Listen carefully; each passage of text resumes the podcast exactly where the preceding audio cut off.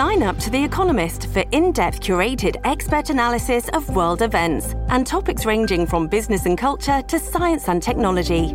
You'll get the weekly digital edition, online-only articles, curated newsletters on politics, the markets, science, culture and China, and full access to The Economist Podcast Plus.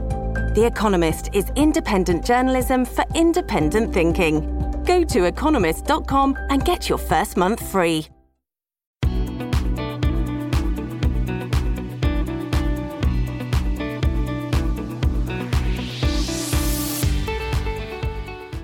One subject we've been focusing on, and that subject, of course, is housing. That's what the talk has been about over in Victoria. Bill 44 passed with 45 votes in favour from the New Democratic Caucus and, of course, the opposition parties with BC United, the Conservatives, and BC Greens opposed.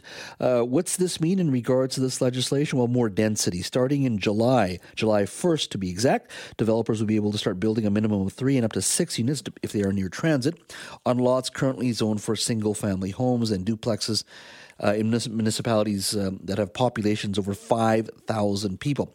Well, this afternoon, Housing Minister Ravi Kahlon spoke about this historic legislation and the fact that it will, he says, deliver homes a lot faster. We are unlocking more homes and creating the conditions that encourage faster housing delivery in communities throughout BC. It will require every level of partnership to make this happen. Indigenous partners, local governments, federal government, not-for-profits, developers, and homeowners. All of these changes will be far-reaching, putting us all to work together to build the stronger BC that we all want. That is Housing Minister Ravi Kahlon. Well, joining us now is Global BC's legislative reporter, Richard Zussman. Good afternoon, Richard. Hey, Jess. How are you? I'm doing well. How are you? I mean, there's been lots of debating, arguing. I know the opposition wasn't very happy in regards to how this bill was introduced, how it was discussed, and the fact that they, I guess, at the end of the day, weren't able to provide amendments and debate this issue. Give me a sense of what the last 24 hours have been like. Yeah, so we're hearing more and more from mayors joining the chorus of frustration saying, we want to see some amendments here to ensure that when the density comes, when additional housing comes, that we have the support to go with it. And there have been requests to account for certain challenges municipalities face. The latest today, we're hearing again from the Parksville mayor here on Vancouver Island saying we need to have a better understanding about the Airbnb legislation and how that jives with the other pieces of legislation, including the speculation tax changes and what that will mean for our community. And because of that, we need special exceptions. Well, when the minister was asked about special exceptions, he in essence said there will be no carve-outs, there will be no special treatment. All municipalities will be getting this province-wide legislation. And there is the challenge, Jazz. And you've heard it all week that mayors are frustrated that no matter what their certain conditions are, they are being treated the same. And you mentioned Councillor Dylan Kruger. He was the topic of conversation here as well because of, the tweets that he sent out that I know that you have responded to as well, supporting the province's legislation. His history working with, the BC Liberals is well known. And Kevin Falcon, in essence, was left to have to try to explain how on one hand, he can understand Councillor Kruger's frustration that there hasn't been enough housing at Delta, while at the same time try to criticize legislation that he is voting against in the House. So it's a bit of a political mess in terms of where people are siding, because the reason why it's becoming a mess, everybody thinks there needs to be more housing. The struggle is how do we do it? How do we do it quickly? And how do we not place excessive burden on municipalities? Now, Minister Kahlon was asked at this press conference about whether or not this legislation, Bigfoot's obviously municipal councils, but it will lead to more cookie-cutter housing. Take a listen to what he had to say. What's important to us is to ensure that the regulations that are required pass. Once the regulations have passed, we will be making both the regulations public, but also we'll be making the economic analysis public so that yourself and all the people in British Columbia can see what is the potential outcome from the important steps that we've taken. It's also important to note that the legislation obviously is very important. All the pieces that we've done are very important, but there's still a lot of market conditions such as interest rates, global inflation that puts pressure on housing, but we will be making all of that information public so that everyone can see what we believe can be the outcome of the legislation that we brought forward. Now, one of the things the minister and the government have been saying is that this legislation, over time, they are projecting a 7 to 14% drop in house prices because of this legislation, this greater density, which I can't even in my lifetime remember a 17 to 14% drop in house prices, except probably in the early 1980s. Let's listen to the comments from Minister Kahlon again. Well, what we have seen from jurisdictions around the world is that if you increase the housing supply while also invest dramatically in non-market housing, you can see a reduction in rents. And that's what we're talking about here, making sure that the supply meets the demand we have. We have been welcoming people to British Columbia at historic rates. People are coming here because they actually see what we see, which is a strong economy and real opportunities for them. That is great. We welcome them. But we need to ensure that the housing keeps up with that. That's what this legislation is about. This is what all the work we're doing is about. And again, we'll make that economic analysis public for everyone to see very soon. Richard, I find it amazing that we've raised interest rates as once in a generation increase over the last 18 months, and Vancouver house prices have not dropped 7 to 14%. The interest rates haven't been able to do it. A global economy slowdown, economic slowdown hasn't been able to do it. Do you buy the 7 to 14% drop that the minister is talking about? I have a hard time believing it. Obviously, people want to live in a place where they can listen to CKNW all the time. There are clearly things about Metro Vancouver that are attracting buyers. We're seeing this in some of the hottest housing markets around the world that, you know, even though there's a downturn, even though governments are attempting to put in policies to prevent ownership, that it's not having any real impact on pricing. So now we're starting to see again this greater pressure on creating more supply, but we all know that takes time and comes with all of the challenges that you and I have spent a lot of time discussing. First off, we just don't have enough people to build the housing. Yeah. And then on top of that, we just don't have enough infrastructure to support the housing, if that's electricity, sewage, roadways. So take all of that aside, even if you did have the housing, the demand still exists. And seeing this sort of price drop is something that is hard to believe. The target really is finding this missing middle, as it's been described, that, you know, different ranges of housing. We're not talking about $3 million detached homes in Vancouver. We're talking about trying to find places where people settle to live somewhere a little bit smaller, maybe with less yard, maybe with shared space, looking at 1,200, 1,600 square feet in order to drop the price point. I'm not sure the solution is take a $2 million home and make it worth $1.5 million. I just don't think that's realistic in Metro Vancouver. What is more realistic is take a lot with one house, turn it into four, but instead of having a 3,000 square foot house, have some townhouses there, 800 to 1,200 square feet. Yeah. Accommodate for different styles of living. That's how we address pricing. But I just don't believe that we're going to see that significant a drop-off, especially in existing stock, because, you know, people want to live here. Yeah. Immigrants are coming. I just don't – I don't know if it adds up to you, just 250,000 people have come here in the last 2 years.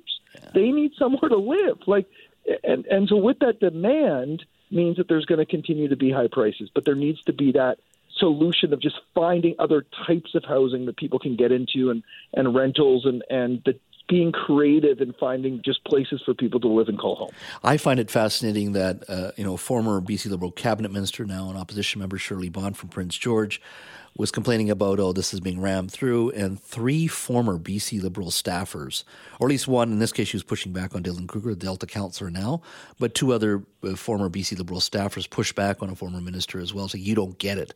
There is a generational divide that you can just see. But does the NDP I'm sure they obviously don't want to be picking fights with Surrey or Langley or Parksville, whatever community it may be. Is there enough leeway they've given themselves to say, look, if we have to make some changes, we're willing to do that next year? We do not want this to be a massive election issue.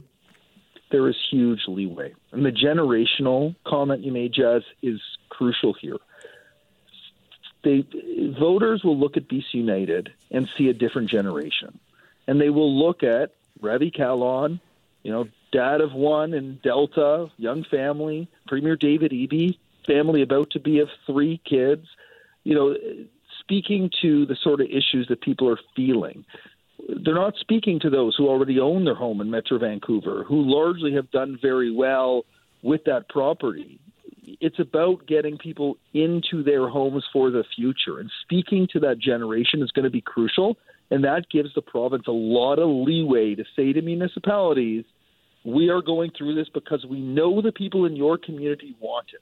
And maybe this isn't the perfect way to execute it, but we know that people want to see action to ensure that there are various options when it comes to housing, so people can have some hope of realizing that dream of home ownership, whatever that looks like, or at least a consistent, safe, clean, nice place to rent that's, close to transit or close to work that they can call their own. Because right now, for a lot of people, that's not a reality, finding, a consistent place to rent without fear of getting rent evicted or tossed out or seeing massive increases in rent, or the dream of home ownership seems unattainable for so many. So they do have a lot of leeway to put pressure on municipalities here. May not be the perfect way, but they do have that political leeway. Richard, as always, thank you. Yeah, thanks, Jess. Had a great show.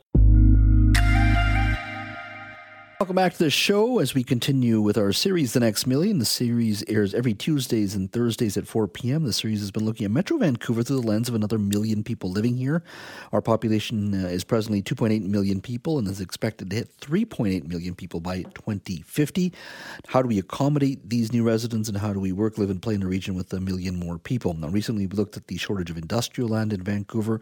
We also looked at how we should govern the region with a million more people. And what does food security look like in the context of a region adding more people, yet wants to protect its agricultural land as well. Well, today we're going to look at Metro Vancouver through the lens of climate change. Almost three-quarters of the energy used in the city to heat and cool homes, power vehicles, run buildings, and operate industry comes from fossil fuels, primarily gasoline, diesel, and natural gas. And it's these fossil fuels that are responsible for most of Metro Vancouver's greenhouse gas emissions. Now, the regional government's goal is to have Metro Vancouver run 100% on clean energy by 2050. Now, to achieve the target of emission-free energy and eliminate 90% of the region's overall emissions, the region needs to shift away from fossil fuels to clean electricity, low-carbon hydrogen, and biofuels. Metro Vancouver, like many global cities, has no other choice. By 2100, cities around the world could warm by nearly 4 degrees Celsius on average, exposing the growing urban population to conditions that will damage human health, productivity, and quality of life. Cities are the front lines when it comes to dealing daily with the impacts of climate change. We're joining us now to talk a little bit about climate change with a city of another million people is Andrew Weaver. He's a professor in the School of Earth and Ocean Science at the University of Victoria, and he's former leader of the BC Green Party. Andrew, as always, welcome to the show. Well, thank you again for having me back.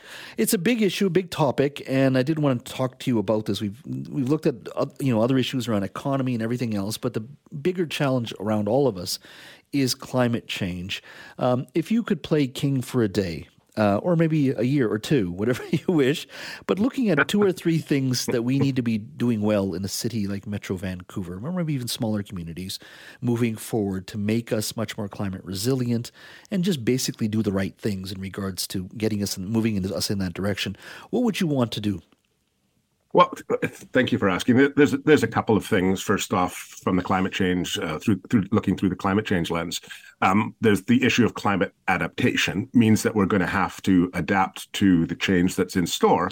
And then there's the issue of climate mitigation. Means do our part in actually reducing emissions. So let's go to the climate mitigation part. Vancouver has an exceptional opportunity for leadership, and I could see, given the successive governments in the region and the direction the province is heading in Canada at this stage, I could see a widespread electrification of virtually transportation throughout the Vancouver corridor sector.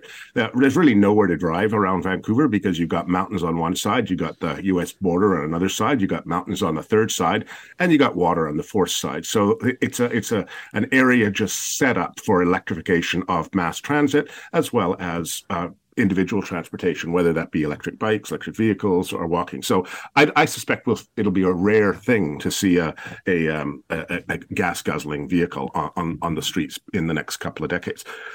But the real, and because 40% of emissions in BC come from transportation, that's actually makes a big difference by electrifying transportation. From the adaptation point of view, I just wonder whether we have learnt anything from what has happened. You know, has the province learnt about the Sumas flood? I mean, the conditions that led to the Sumas flood are going to occur more frequently and in greater magnitude as we move forward. Have the appropriate mitigation or measures being taken along the Fraser Valley to ensure we don't actually have events like that? Questions about water security. Vancouver has a lot of water. And it uses a lot of water. But Vancouver's a weird jurisdiction is that it's kind of just there and nobody pays for it. Whereas, you don't really have ubiquitous water metering, and that's not actually good for conservation. So I suspect we'll see in reasonable time more concern about introduced water metering occurring to ensure that there's actually a cost to using water. In terms of coastal regions, well, Delta's been dealing with sea level rise for years. A concomitant concern, of course, is the Fraser River. So I suspect we'll see dikes being raised a little bit in the Delta region. And at the same time, I suspect we'll see other measures being taken, other coastal communities as storms, surges create sea level, compound effects in sea level rise. But more importantly, I think that we'll see a cultural change within our cities, recognizing that cities were built in the 1960s and 50s, largely, where we build big urban areas and connected them with transportation corridors. People worked downtown and lived in the suburbs. And that's changing. That's changing across the world to cities that really are more embedded towns within larger metro structures. And Vancouver's already leading the way in that regard, but I think we'll see more of that as we move into Langley, Surrey, et cetera, et cetera. Do you think we need to discourage or prohibit new development in places that may have challenges and being resilient to climate change? You've talked about diking in Delta and Abbotsford, obviously in the Sumas area is a huge issue. Do you think we need to start discouraging or even preventing or prohibiting new development in some places? Yeah, absolutely. Where we know what regions are more or less adaptable, exposed to potential weather-related disasters. And the people who know that best are the insurance industry. It is becoming more and more expensive to insure one's property, and in some places, some areas, more and more difficult to get insurance. I suspect we should engage the insurance industry to let them assist decision makers in choosing where not to or where to build. Look, one of the greatest examples of absurdity in this regard is in the U.S., you cannot get insurance along the Gulf Coast if you private insurance if you build your thing right on the water there. And a hurricane comes and wipes you out. The government steps in to cover the cost. That's not actually what we should be doing. You should get insurance, and if no one's willing to insure, that maybe say that there's a reason why they're not insuring because that's not a good place to build. So yes, I do believe that's important. One question I want to ask you is I've had a variety of mayors on the local level and at the Metro Vancouver level, and they are heading in the direction of banning natural gas in new builds. And I can open up the lines and I can have 100% of people tell me I'm stupid and I'm absolutely absurd. You will not ever take away my natural gas facility. And we're not taking anything away. We're just saying new builds will not have natural gas. Is that the right direction to go in your mind? It is. And I recognize that there are some people who would be very concerned about it. But we're talking new builds initially. And so we're doing a lot of retrofits as it is. There's no need to heat with natural gas or any fossil fuel in British Columbia. If you have new builds, one can build more efficient heating systems. One can build to passive design, which actually reduces energy consumption and loss. And we have very effective heat pumps now that can give you cooling in the summer and warming in the winter at a very reasonable price. We're not talking about installing baseboard electric heaters everywhere. You know, you might imagine in a big multi-story building that they might actually tap into some geothermal below the ground, geothermal coils there. You might build in distributed heat pump systems. And frankly, as we're moving forward, more and more people are actually already switching from natural gas-fired or oil-fired to heat pump systems, because it's you get the value added of what we're going to need more and more of is the summer cooling. You know, people would have thought we were nuts to put an air conditioner in a house 20 years ago. But, you know, I have two portable air conditioners in my place now because it gets too hot in the summer. And so heat pumps solve that problem too. Welcome back to the show. Just want to remind you that Delta City Councillor Dylan Kruger will be joining us at 4:30. He has come out. He's a former BC Liberal staffer, by the way, and he's been supportive of the NDP's housing legislation. At 5 o'clock, Langley Township Mayor Eric Woodward joins me. He is not supportive of the NDP's housing announcement. His community, he says, has been building the missing middle, and they don't want to be big-footed. This kind of legislation should be focused on communities that aren't building housing, and certainly his community has been. He's going to join me at 5 o'clock. He listened to our interview yesterday with UBC academic Tom Davidoff, and he's got a few opinions on Mr. Davidoff's thoughts, because Mr. Davidoff did provide advice, obviously, in regards to this Bill 44. So lots to go around on this, to talk about on this housing issue. We'll be taking calls at 4:30 and 5 o'clock on that issue. That issue is not going to be going away anytime soon, and neither is climate change and how our cities deal with it. Our guest is Andrew Weaver, professor in the School of Earth and Ocean Sciences at the University of Victoria. Since we are talking about housing, Andrew, when you look at 2050, do you see sort of the traditional single-family home basically, or that neighborhood basically gone moving forward? Well, it's actually a great question, and I'm glad you raised it, and I'm glad you also raised the issue of housing, because unfortunately, I think we're chasing something that's going to be very, very difficult to ever catch up. What we have to realize is that British Columbia is one of the nicest places in the world to live. It's also, from a climate change perspective, if the coastal BC is one of the best places to live, because, of course, you have downwind, you have the ocean, which mitigates change and the extreme conditions that other jurisdictions would say. So if we look also at the demographics of Canada, we have an aging boomer population and who typically like to retire to our area. And if we look at what's going on and will go on with climate change in the future, I would suggest to you that planning for 1 million people in the Vancouver area by 2050 is probably underestimating the number of people who would actually like to move to our region.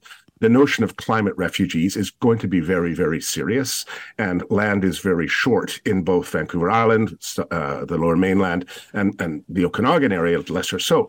We're going to have pressures as people are having to move. Like, what are we going to do when Southern Europe desertifies? That's the path we're on this century, for the desertification of Southern Europe. Now, there's a lot of people who would have to move somewhere, and like, we live in a nice place. So it's a very difficult issue. I do think that the single-family home, which was a product of the 1950s stay-at-home mom with the dad who had the nice lunch kit that goes to work every day, I think that kind of dream is really one of the past. And really, we're going to start seeing more European-type cities. And in fact, home ownership is not that common in many big European cities as well.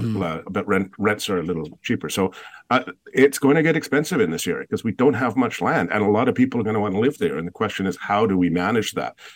It's a very challenging job for government. And I'm kind of glad I'm not in the legislature anymore, because I don't want to work on that problem. Well, I'll let other people do that. Just listening to the debate yesterday, and then some of the comments made today, and on social media, you had three former BC Liberal staffers fighting with a present MLA, Shirley Bond, former cabinet minister, and you can see, and I think Premier Eby was quoting one of the former BC Liberal staffers, and you could see a generational divide there, even within the Free Enterprise Party there. Well, 100% agree. Yeah, and that's part of the challenge. We have a balkanized governance structure in Metro Vancouver, 21 municipalities, mm-hmm. 21 mayors, 21 police chiefs, fire chiefs.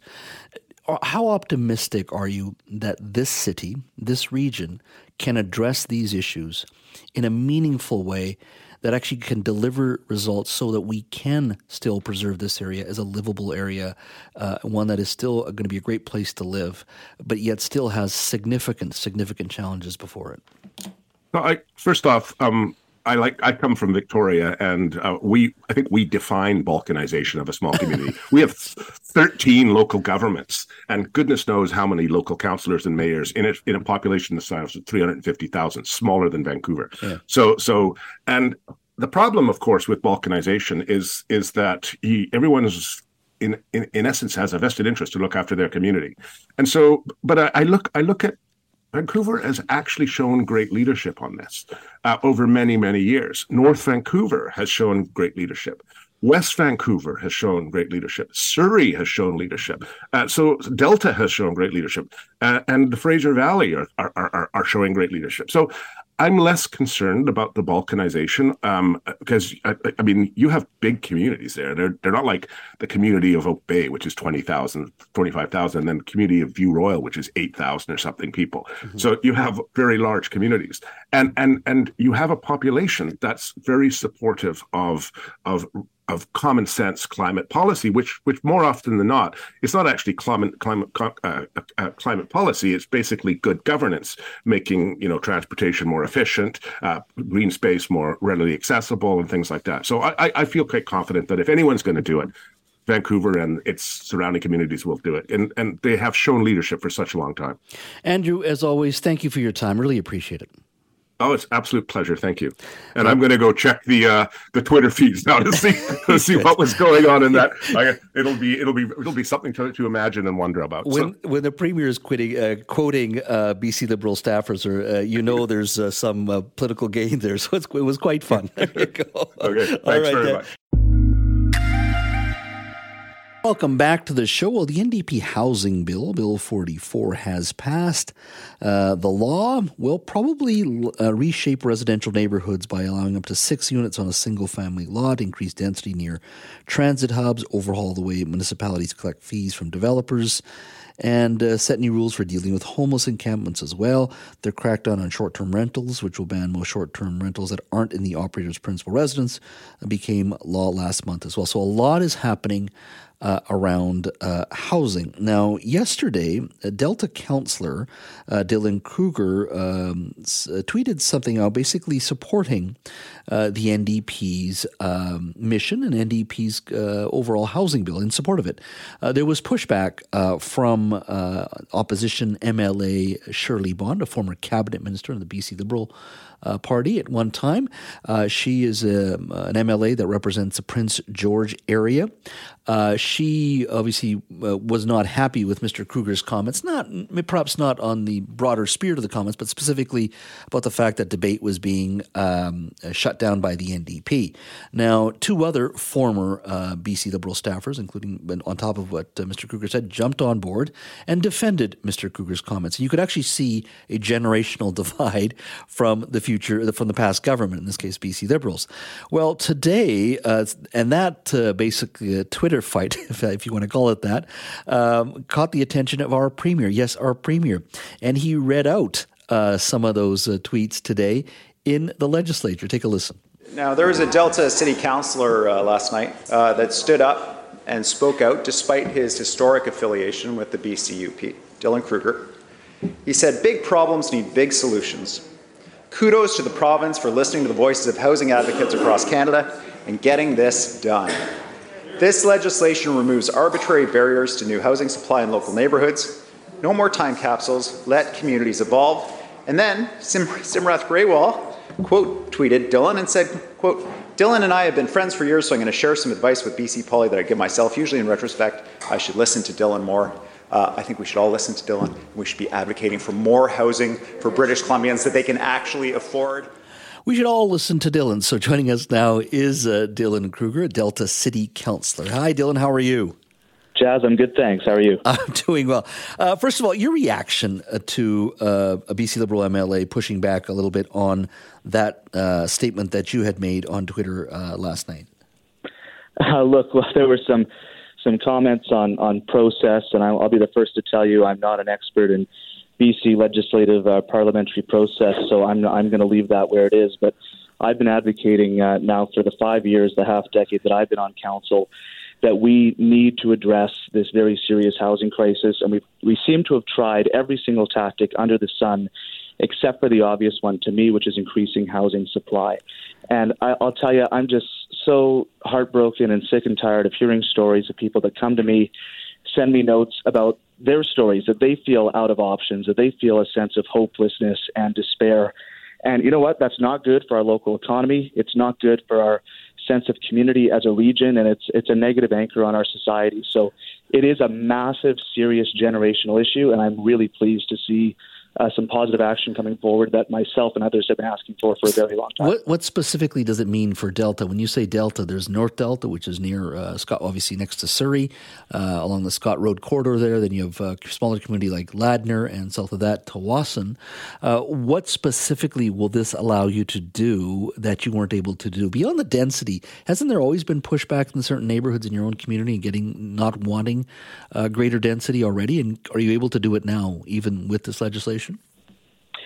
Yeah, the issue really is systemic, and it's not with any one municipality. It's how municipalities have been created as creatures of the province through the Local Government Act. So cities need additional tools to address the situation. I don't know if anyone, yourself or others, have ever been to a public hearing, but we typically hear really micro issues from very passionate folks living in the neighborhood, but they're not representative of the community at large. We don't hear from people in housing need. We typically don't hear from renters. We typically don't hear from younger people. So what the province has said is that moving forward, when we create local community plans, we're not going to put communities into time capsules and say, hey, this neighborhood in North Delta in my city, for example, was created in 1977, and it's going to stay in that exact same form forever until the end of time.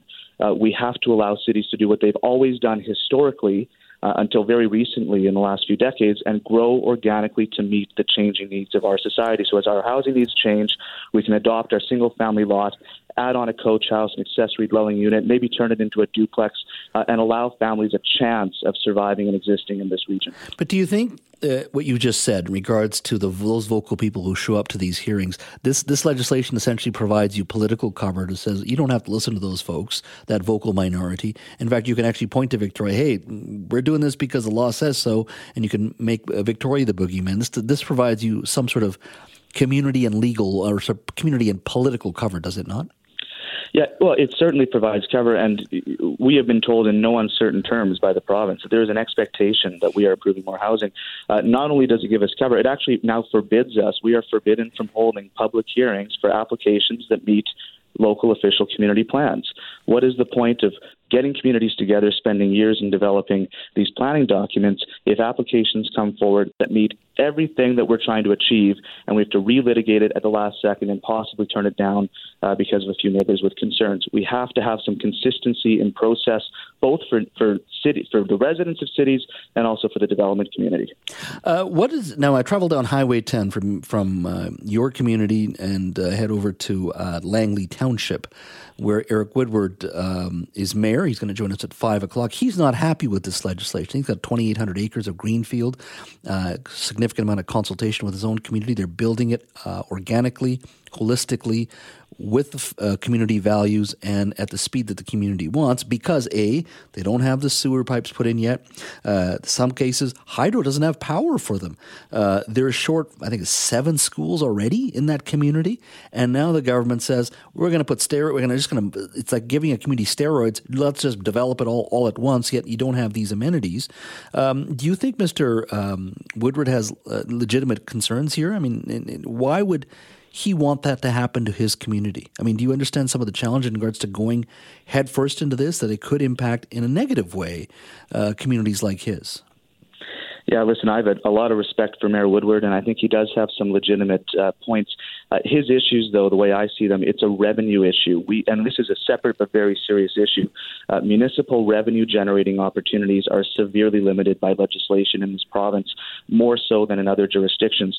So municipalities have been relying on a funding deficit to build and maintain infrastructure, basically through extortion of developers by saying, okay, according to the plan, you can build 4 stories, but we'll let you build 6 or we'll let you build 20 if you give us a land lift contribution that allows us to go and build our rec centers and upgrade all of our utilities and infrastructure. That's how we've been getting by. So I support the changes that have been made on housing. This is not the end of the conversation. This is a starting point. This is a great start. There is so much more to do. And I think the next step is we need a real serious conversation about how we are raising revenue in local cities. And if the federal government and the provincial government are wanting us and expecting us to approve more housing, we also need their support to build the needed infrastructure to accommodate that growth. Are you ready to deal with the first boomer who's going to come knocking on your door? He goes, I've got 4 units being built next door in my quiet, leafy, middle-class, a single-family home neighborhood that I've been living in for 30 years. What is going on here? And you're going to justify that to them? I think there is a bit of a narrative out there that we're going to see entire neighborhoods bulldozed overnight, that overnight the sewers will be overflowing and the traffic will be overflowing. Let's be clear. What this allows us is to allow cities to grow organically again, as they should. We are going to see gradual uptake. It will take many years and decades. Like I said, this is a starting point. This is not an end to our housing crisis. We're not going to see neighborhoods change overnight. We are going to see change, and we need to be a part of educating and having that community conversation that when you move into a neighborhood, you can't expect that in 2023 you're going to have the same look, feel, and character in the neighborhood as you did in 1977. You know, we weren't planning to make the most of the show talking about housing, but it is the issue of the moment. We had Andrew Weaver on, and we were talking a little bit about climate change for our series, The Next Million, and how we can make the region climate resilient. But part of that, a lot of that has to do with housing. And of course, we had Dylan Kruger on talking about Bill 44 and the fact that he is supportive of it. But there are many communities that have expressed skepticism and concern in regards to the impact it'll have on their community, simply because, well, these communities feel they are building that missing middle, that greater density, whether it's row homes, whether it's 2 and 3 bedroom townhomes and condos. Surrey is one of them. Langley Township is another one. And with this bill passing, Bill 44 passing, developers will be able to start building a minimum of 3 and up to 6 units if it's near transit on lots currently zoned for single family homes. Some have argued, look, this is Bigfoot's municipal councils who are closest to the voters, closest to local people. Well, joining me now to talk a little bit about this issue is Eric Woodward, mayor of the township of Langley. Eric, thank you for joining us.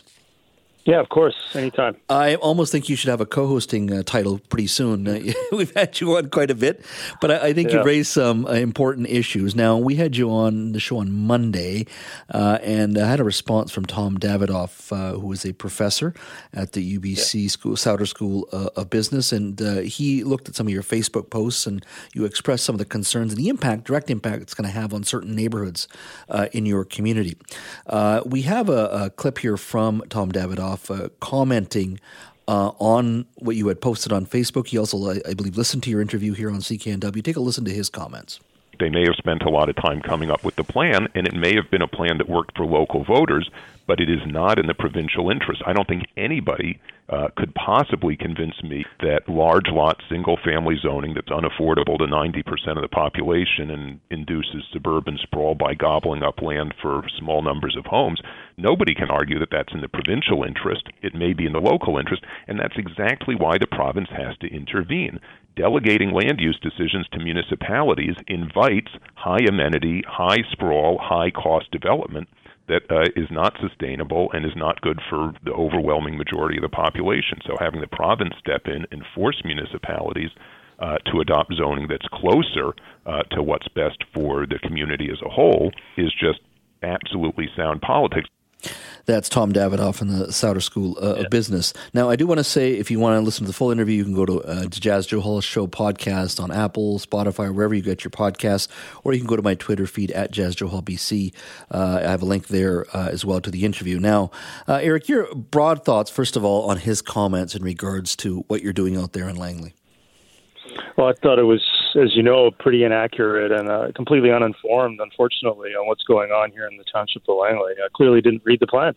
So the plan he was referring to actually allows for quads and duplexes on larger single-family lots. So he was referring to lots of homes for a few number of people. Actually, just isn't the plan. So he obviously didn't read it. Now, one of the things I think you have mentioned to me in the past, now, are you being told not to increase density out there? Because you're absorbing a good chunk of the population, a good chunk of the growth, along with communities like Surrey, south of Fraser. Exactly, yeah. So and who's telling you this? Well, it's a key component that's missing is that somehow we're pandering to the 1%.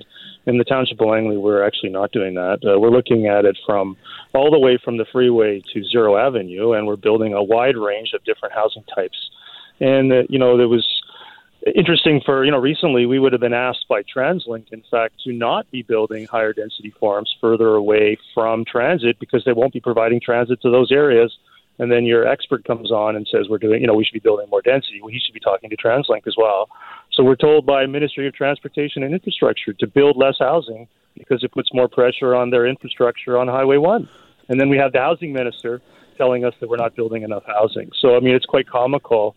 But clearly your guest doesn't know much about running cities. So I want to clarify this. So transit is telling you don't build density because we're not going to be able to get bus service out to you anytime soon. The highway folks are saying don't build more density because we can't widen this highway fast enough. Yeah, because it puts pressure on interchanges and they have to upgrade interchanges and they don't want to do that. So we've been getting mixed messages from the province for quite a few years here in Langley, and making changes as a result. And so, you know, we had a very good balanced plan in the Brookswood-Fernridge area that a lot of people didn't like, but we bought into. We built some consensus. The other thing that was missed in that conversation is when the population is arbitrarily doubled by fiat from Victoria, we actually then have to have twice the number of schools, and that wasn't planned for. We didn't plan for double of the density, requiring double of the school sites. And for every school site, the Township of Langley has a $30 to $35 million bill to pay because we helped the province build schools. And so it wasn't financially sustainable in some of these areas that are outliers where we're focusing on significant growth in the Willoughby area. So to look at one plan and call it a bad plan, I think was rather unfortunate. And, you know, if we have the province listening to a small number of people that think that and don't understand all of the different ways that cities build housing. And no wonder we have Bill 44 the way it is. How many schools short is your community right now in your mind? I would say at least 6 to 7, or at least 2 to 3 elementary, maybe 4, 1 middle school, and at least 1 high school. And the situation is very desperate. We have the highest number of portables per student per capita in the province, right behind Surrey. And the province hasn't built a school in 3 to 4 years while we've seen 3,000 new students show up to the school district, while the housing minister is telling us we're not building enough housing. You mentioned something about paying for schools, or at least the dollars coming in from, and that you would set aside. What does this bill do, or this law do, in regards to your financing, development cost charges, and just the way you handle all the development, all the consultation, but there are dollars coming in as well? What does this do to the overall sort of city hall business plan?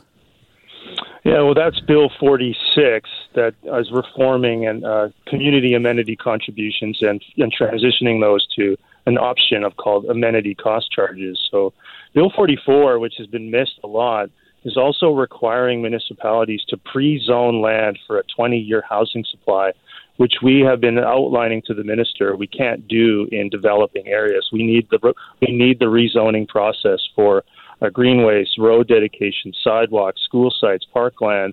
And we're now required to look at how we're going to pre-zone these areas. The ACC system, the amenity cost charge system, is actually going to create a lot of delays. And this is why you're seeing some municipalities now talking about having to delay community projects because there's going to be a multi-year lag as we switch to that system. And we're in that boat. We're going to have to delay community projects now. And there was no concern about that. What happens now? Well, the bills are, I think, passed or on the verge of passed. I think all 3 are on the verge of being done. And we'll have to wait for the regulations. And, you know, we're not under any illusions that this is going to cause a lot of problems, but we're also going to comply with the law. So if this is what the province is going to do, then we'll comply with it, and we'll make adjustments in our development plans accordingly, and we'll update plans and we'll change them based upon the dictation from Victoria. Because that's what we're here to do. We're here to find solutions and make the best of it that we can.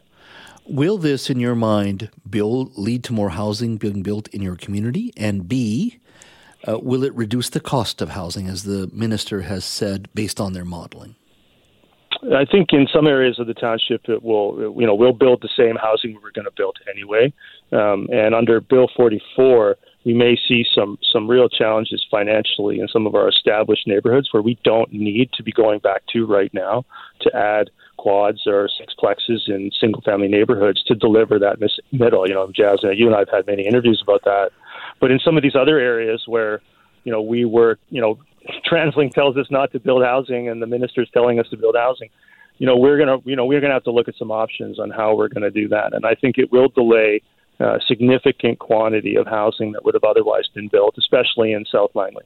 Do you see, I don't want to use the word revolt, I think that's a bit too strong, but do you see other communities joining you in expressing their frustrations collectively? I know Surrey, I think the Brenda Locke was in Victoria this week, expressing similar concerns that you've raised as well. Do you see other communities speaking up? They do. So we have Richmond has sent in a letter. They sent us to that. We have Coquitlam finally getting to the table. You have Surrey there. The challenge that's happened here is Bill 44 was introduced and passed so quickly that cities and their staff and our engineers and planners didn't have a chance to digest it and provide feedback before it was passed. I'm trying to figure out what happens from here. I know there's going to be regulations. This is going to go on for many months. Do you believe you're actually going to have more housing built quicker than what the present system does? Well, if you look at the present system and what the challenges are and why housing's not getting built, it's not the approval process at cities. That's unfortunately a significant amount of deflection that's been created by the province and the federal housing minister as well. We have, if you ask Mayor Locke, she's got over 25,000 units approved. We have about 8,000 or 9,000 units approved. Coquitlam has, I think, 15,000 units approved. If you went around the region and added it all up, there's so many housing units approved that aren't being built because of a combination of construction costs, shortage of labor, material costs, and financing costs. And that is all at the feet of the federal and provincial government. And the challenge being that they're not working with us on solving some of those problems. They're simply passing these legislations and deflecting the issue. Yeah. Eric, I know you have a busy schedule. I really appreciate you making time for our show and for our audience. Thank you so much. And I really appreciate your interest in this, Jazz. It'll be interesting to see how it evolves. And as I've said, we'll move forward as required and make the best of it. Thanks so much. Okay, thank you.